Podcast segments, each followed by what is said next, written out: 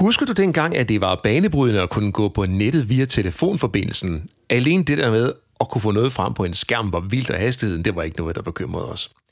Senere, da modemdagene de var ved at være slut, så fulgte I S D N, hvor fireogtres kilobit per sekund var vildt, og så kunne man lægge begge kanaler sammen, eller to kanaler sammen, så kunne man køre et hundrede og otteogtyve kilobit, og det var så endnu vildere, og når ja, så blev der afregnet per minut, men det tænkte vi ikke så meget over. A D S L-forbindelserne, de gav os muligheden for at være altid online til en fast pris. to hundrede og seksoghalvtreds kilobit dengang, det var også helt insane. Jeg hørte engang en sige, at nu var vi på toppen af, hvad kobberkablerne kunne klare, men det skulle senere vise sig at være en fuldstændig fejlagtig slutning på øh, æraen omkring A D S L-forbindelserne via kobberkabler. I den her uge, der har jeg lige målt, og vi er altså nu i tyve treogtyve, og vi er i marts måned. Jeg har lige målt næsten tusind megabit på min telefon via tre G's netværk. Rejs lige tilbage til datidens jeg, tilbage i nitten otteogfirs, og fortæl øh, mig og, og dig om den her udvikling. Det vil jo ingen have troet på. Fremtidsmusik fra en eller anden science fiction film, som endnu ikke var lavet. I den her episode, der skal det handle blandt andet om, at satellitter kan bringe højhastighedsinternet ud til et hvert fjernt område af verden. Og hvis du synes, at dit gamle modem det var vildt, så hæng på, for fremtiden den bliver endnu vildere. Velkommen til episode et hundrede og syvogtyve af podcasten fra MereMobil.dk, hvor jeg taler om teknologi på dansk. Jeg er John G. Og yes, jeg er coronafri nu.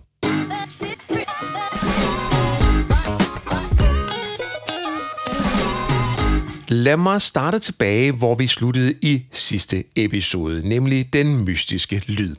Lyden der lød sådan her.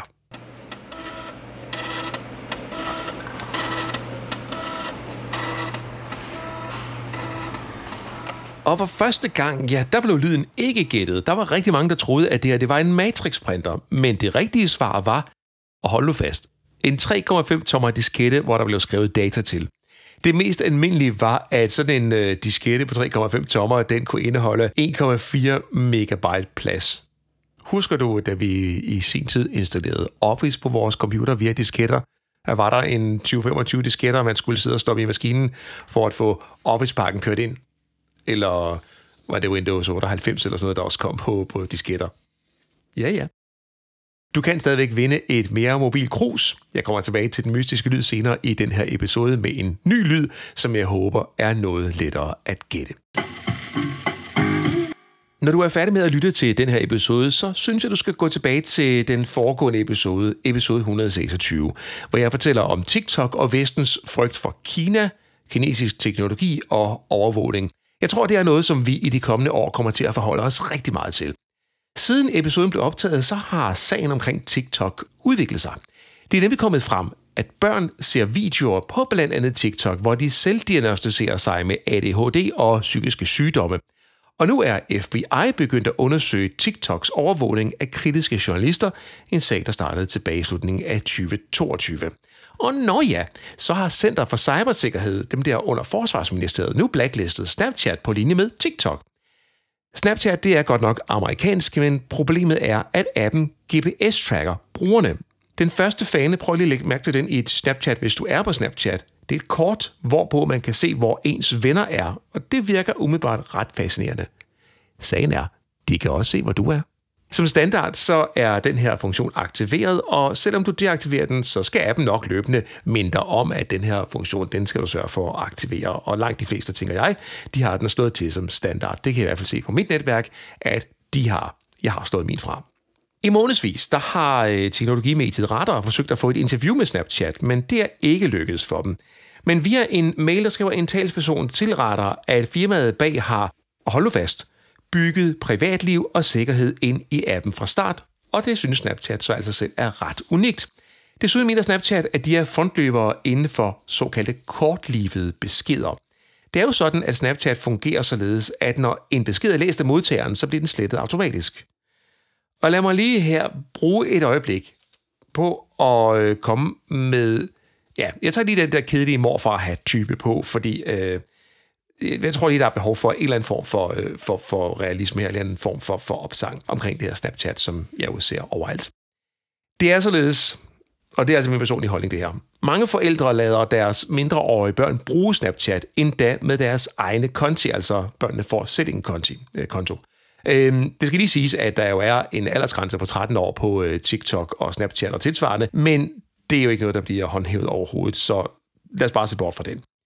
I lighed med TikTok, så bliver barnet på Snapchat eksponeret for videoindhold af forskellige arter kvalitet, og langt fra alt er egnet til børn. Og dernæst, så kan der chattes med andre børn, såvel som voksne. Og da beskederne i en chat forsvinder i løbet af et ganske kort øjeblik, så har forældrene ingen mulighed for at se, hvad der er foregået. Hvis det er sådan, at barnet skulle komme i forbindelse med en voksen, som ikke vil dem noget godt, så kan ingen voksne hjælpe dem. For de her beskeder og den her dokumentation, den er slettet, den eksisterer ikke. Danmarks Radio, de har i kontant øh, dokumenteret, hvordan kriminelle kontakter mindreårige børn, og det er ikke noget, der foregår et eller andet sted langt inde i en storby. Det foregår overalt, og det foregår i Danmark. Dertil kommer så, at Snapchat-beskeder børn imellem langt fra altid er stuerene. Jeg har selv en, der er otte år, og hun er ikke på Snapchat, men vi har jo set, hvordan hun og hendes venner på andre tjenester taler sammen. For eksempel iMessage. Og når man øh, lige pludselig ikke ved, hvor, hvorfor barnet er ked af det, så kan man jo heller ikke hjælpe barnet, fordi der jo altså ingen historik er. Og ud fra den kan man heller ikke tage en snak om konkrete situationer med andre forældre. Lad os sige det på denne måde. Vi er utrolig glade for hjemme hos os, at vores barn ikke er på Snapchat, men kommunikerer via FaceTime og øh, via øh, iMessage. Og vi trods alt har en vis mulighed for at tjekke iPad'en og telefonen for at se, hvad der er foregået. Og det har hjulpet os til nogle gode samtaler med andre forældre, som så har taget samtaler med deres børn. Der er kommet et nyt forældreværktøj i Snapchat, og det synes jeg egentlig er et fint tiltag, men det er jo langt fra tilstrækkeligt. I forhold til mobning og kontakter til barnet fra pædofile og kriminelle, der er Snapchat efter min opfattelse den farligste app, der findes. Snapchat er på alle måder uegnet for børn. Jeg startede den her episode med at tale om datidens internet. Nu skal det handle om fremtidens, ja måske endda nutidens internet. I hvert fald de steder i verden, hvor kabler ikke er en mulighed, og hvor mobilnetværk er umuligt. Forestil dig for eksempel et jagerfly, en øh, militær drone, forbundet til højhastigheds internet via satellitter, hvor der kan sidde en operatør nede på landjorden og fjernstyre en drone og se live videotransmission. Også ude i de fjerneste egne af verden. Ja, selv over indlandsisen eller ude i Amazon-junglen. Der er sådan noget her muligt. Måske ikke i fuld omfang lige nu, men fremtiden er lige omkring os. Og det her det gøres muligt, at de mange satellitter, der er i luften omkring os, de ligger i en såkaldt low-orbit-bane, og du har måske allerede hørt om Elon Musk-projektet Starlink, og også det, der hedder Iridium. Øh, og ja, Elon Musk, det er jo, Musk, det er jo ham der med, med Tesla. Amazon, de er i gang med at udbygge deres eget satellitnetværk, der skal bestå af tre tusind to hundrede og seksogtyve satellitter i såkaldt low-orbit-kredsløb omkring jorden, der sådan er omkring fem hundrede kilometer op i luften over os. Ifølge Amazon selv, så er ydelsen på deres netværk bedre end Starlink, og Amazon skal kunne håndtere op til en terabit i sekundet. Da jeg læste det her, så tænkte jeg, det er jeg simpelthen nødt til at, at høre mere om. Er der en øh, fremtid i det her, eller er det bare nogle rigmænd, der øh, bruger tid på at skyde satellitter ud i rummet, til trods for, at øh, der findes øh, andre muligheder nede på landjorden? Og er det her overhovedet nødvendigt? Hvad skal vi med det? Så derfor ringede jeg til en, som ved en masse om den her teknologi og hvad den kan bruges til. Han hedder Torben Rune, han er civilingeniør og har rådgivningsvirksomheden TeleAnalyse. Og Torben, han er ikke en newbie i den her tech-branche. Han har været omkring os lige så længe som jeg selv, og det er længe. Det er rigtig længe.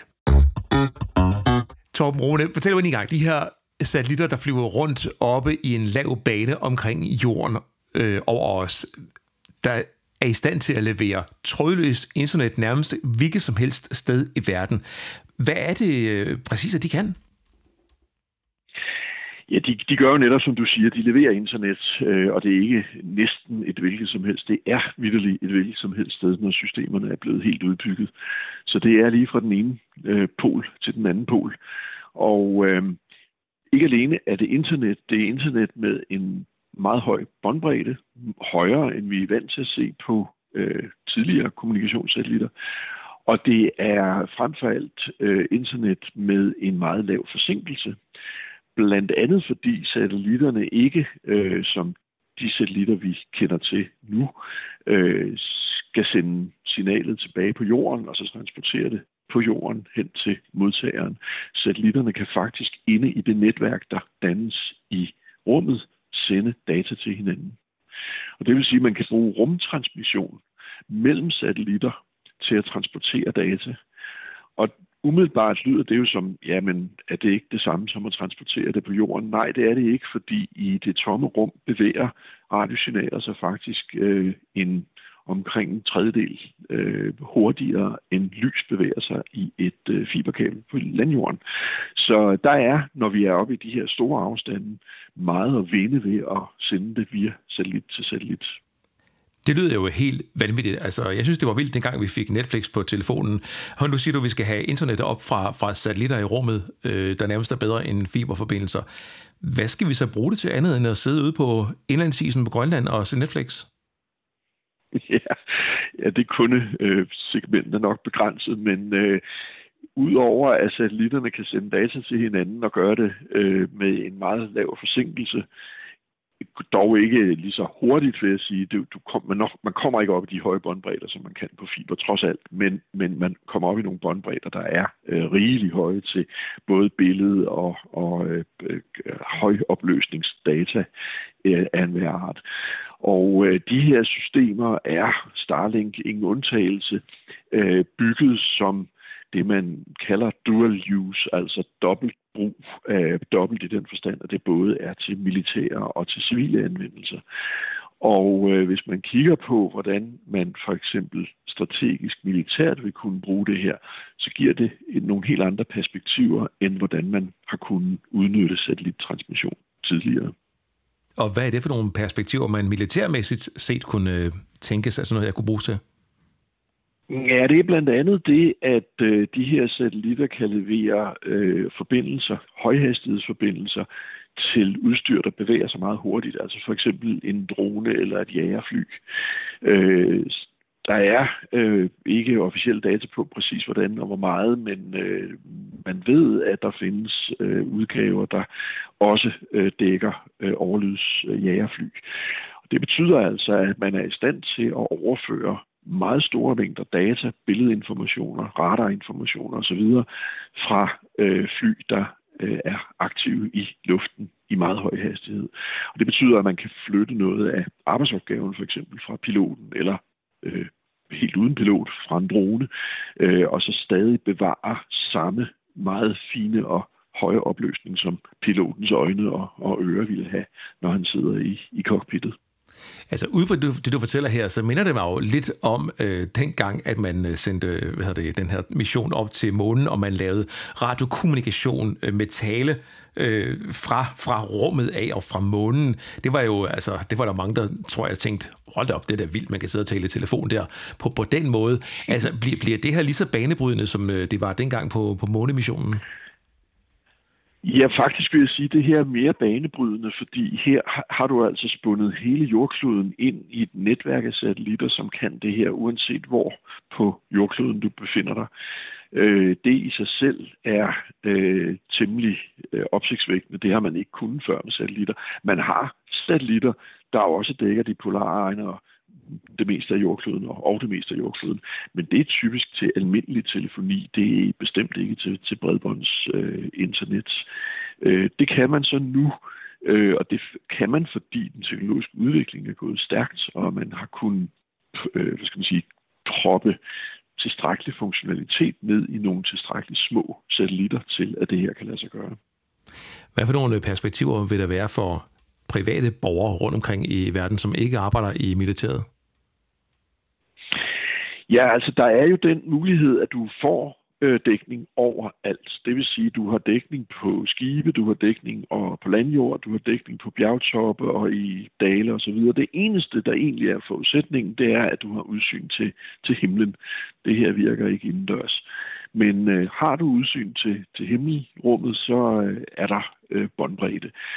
Det betyder jo, at selvom man masser af steder på jordkloden har masser af kommunikation, altså Danmark, selvom der er udækkede områder i Danmark, så er det jo ganske, ganske lidt. Danmark er jo gennemkablet, men øh, der er jo altså store mas- massive områder af, af jordkloden, ørkenområder, bjergeområder, øh, der slet ikke er dækket, og hvor du så kan lave de her øh, ting med, med højbåndbredde. Og det, der er det næsten kun fantasien, der sætter grænsen for, hvad, hvad man kan der. Jeg skulle til at spørge, hvorfor, hvorfor har man brug for at få høj båndbredde midt ude i Amazon-junglen?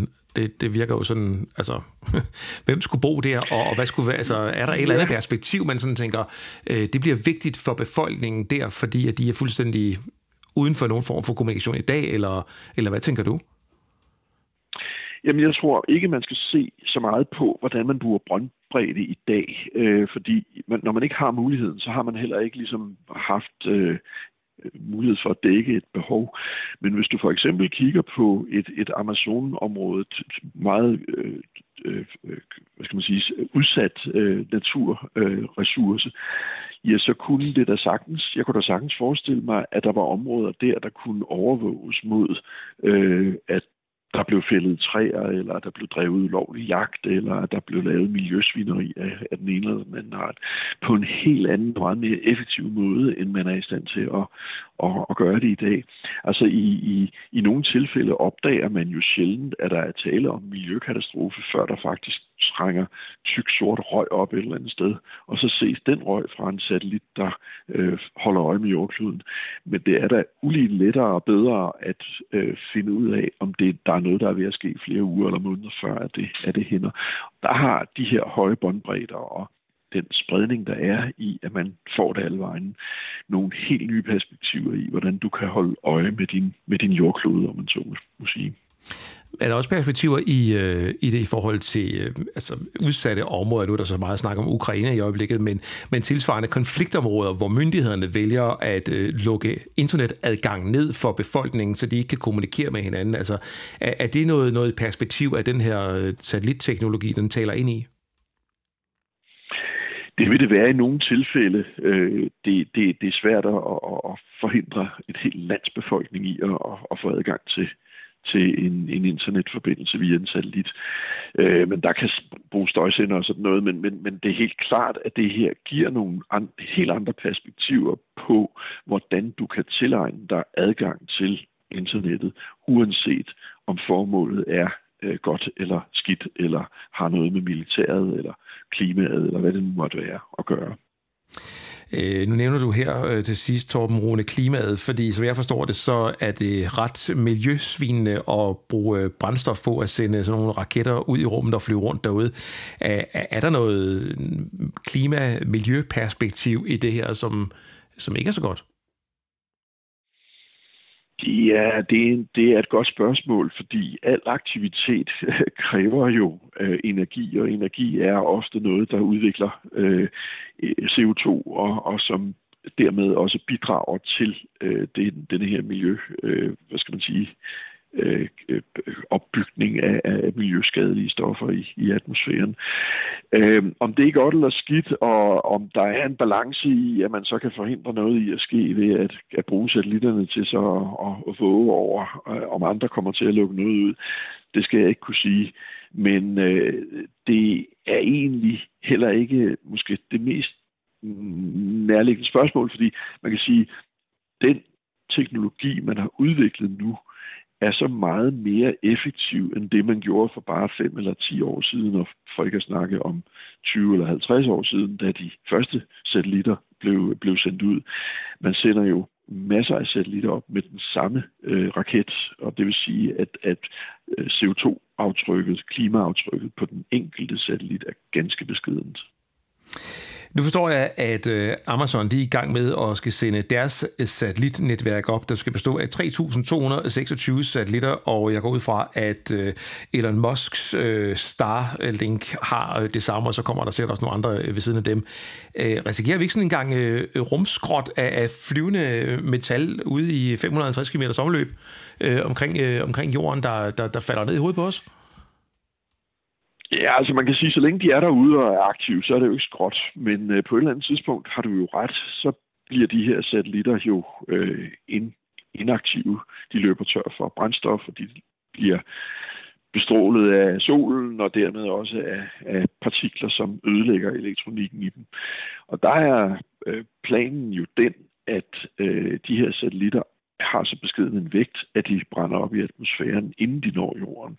Så øh, man kan sige, metoden her til at undgå, at de ender som til stadighed flyvende skråt i, i, i rummet, den er, den er lige med nul. De, de drætter simpelthen ned og brænder op i, i atmosfæren. Øh, og, og i forhold til spørgsmålet, om det så øh, sviner noget, ja, det gør det jo også, men, men altså, det igen, al aktivitet kræver jo et vist C O to aftryk, så, så det vil også være tilfældet i, i, i det her. Men det er altså ikke sådan, at man skal gå og være bange for at få øh, øh, satellitter af denne her art i, i hovedet. Det kommer ikke til at ske. De forsvinder. De brænder. Og, og det er ikke ligesom i, i gamle dage, da jeg var barn, at man øh, gravede øh, kemikalietønder ned hos øh, Kemi Nova, og så finder man ud af om, øh, om halvtreds eller hundrede år, at øh, de der satellitter, der brænder op i atmosfæren, de i virkeligheden ikke er brændt op, men de har så gjort en eller anden skadelig virkning. Det er godt, det er sådan lidt langhåret spørgsmål. Det, det, ja, men det er egentlig et meget relevant spørgsmål, fordi øh, jeg kan love dig for, at det er noget af det, man kigger rigtig meget på, når man øh, konstruerer sådan noget her. De ingeniører, der, der bygger sådan noget udstyr her i dag, de er jo udmærket godt klar over, at man ikke kan tillade sig noget som det, man gjorde for måske bare tyve år siden. Så der bliver lavet beregninger, og der bliver, altså for eksempel er der ikke radioaktive stoffer i sådan noget her. Der er ikke stoffer, som man ved på forhånd giver øh, miljøproblemer osv. Det har man selvfølgelig bygget ind i, i, i konstruktionen af de her satellitter. Men, men der, er jo, der er jo altid en, en, en rest af noget tilbage. Selv når du smelter jern, så bliver der jo en damp af jern eller kobber, eller hvad det nu måtte være, tilbage i atmosfæren.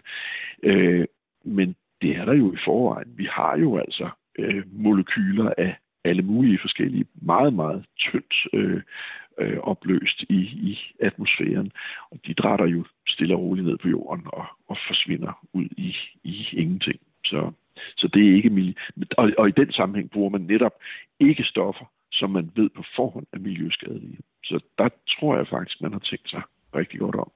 Spoler vi tiden frem og kigger sådan med det lange lys på, vil sådan noget kommunikation her fra rummet af være noget, der kommer til at erstatte de forbindelser, vi har i dag på fem G, seks G, fiberkabel, hvad ved jeg, vi nu har som vores mest moderne kommunikationsform? Altså er det her i virkeligheden fremtidens kommunikationsnetværk, man er ved at bygge?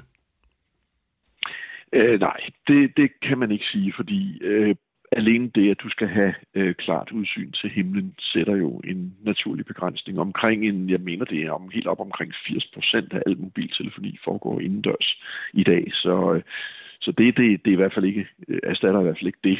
Øh, men du kan sige, at det vil være et, et, et nærliggende supplement, og øh, der er tiltag til, at man bygger mobiltelefoner, der også vil kunne modtage øh, satellitdata øh, fra rummet, øh, når man har behov for det. Men det er bestemt ikke noget, der vil øh, ændre på den måde, vi bruger øh, fire G, fem G, seks G og hvad der ellers måtte komme, Wi-Fi for den sags skyld, i fremtiden.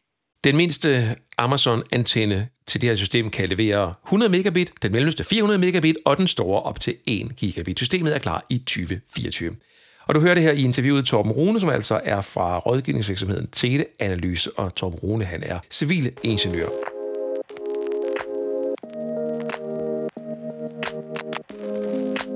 Og nu til den mystiske lyd. Det her, det er ikke én lyd, men en serie af lyde. Og jeg vil gerne hjælpe lidt på forhånd, så vi kan få nogle svar ind på mail. Det her, det er en figur, der kom ind i vores liv i to tusind og tre, og den var ikke populær.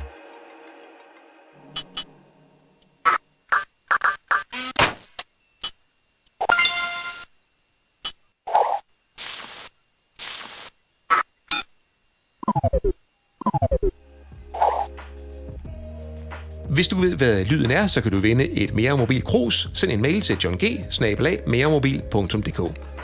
Og inden jeg lige helt smutter her, så øh, tjek lige afspillervinduet i mobilafspilleren på Spotify, hvis du lytter der. Der er kommet en ny funktion. En funktion, der gør, at du kan skrive en kommentar til episoden. Der er sådan nogle polls, der er blevet indbygget. Jeg prøver at sætte en op på den her episode for at se, hvordan det virker. Så prøv lige, hvis du lytter på Spotify, og, og tjek det ud i afspillervinduet. Scroll lidt ned, så står der noget med spørgsmål og svar. Og så kan jeg lige afsløre her, inden du render... Åh oh ja, forresten, inden du lige render helt. Når du så er på Spotify, så kunne du lige overveje at give episoden en stjerne eller to, hvis du synes om det, du har hørt. Og nu til det, jeg kan afsløre. Jeg kan afsløre, at jeg arbejder på en kommende episode om pirat-download af film og serier.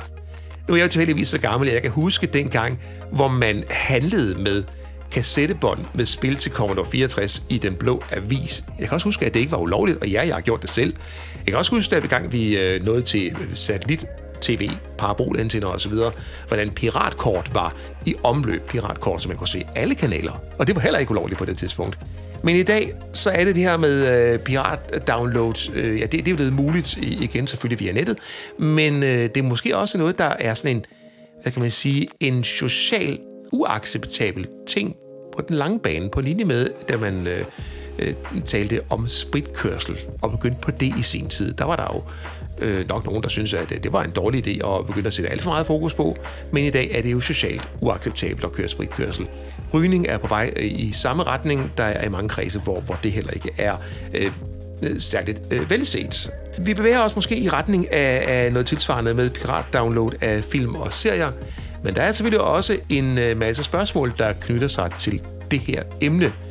Nemlig, hvorfor er det egentlig, at der bliver pirat-downloadet film og serier, når der findes Netflix og H B O og tilsvarende tjenester? Og øh, hvem er det, der, der gør det? Hvem er de særlige, hvad kan man sige, hardcore pirater inden, inden for det her? Og hvad skal vi så gøre ved det?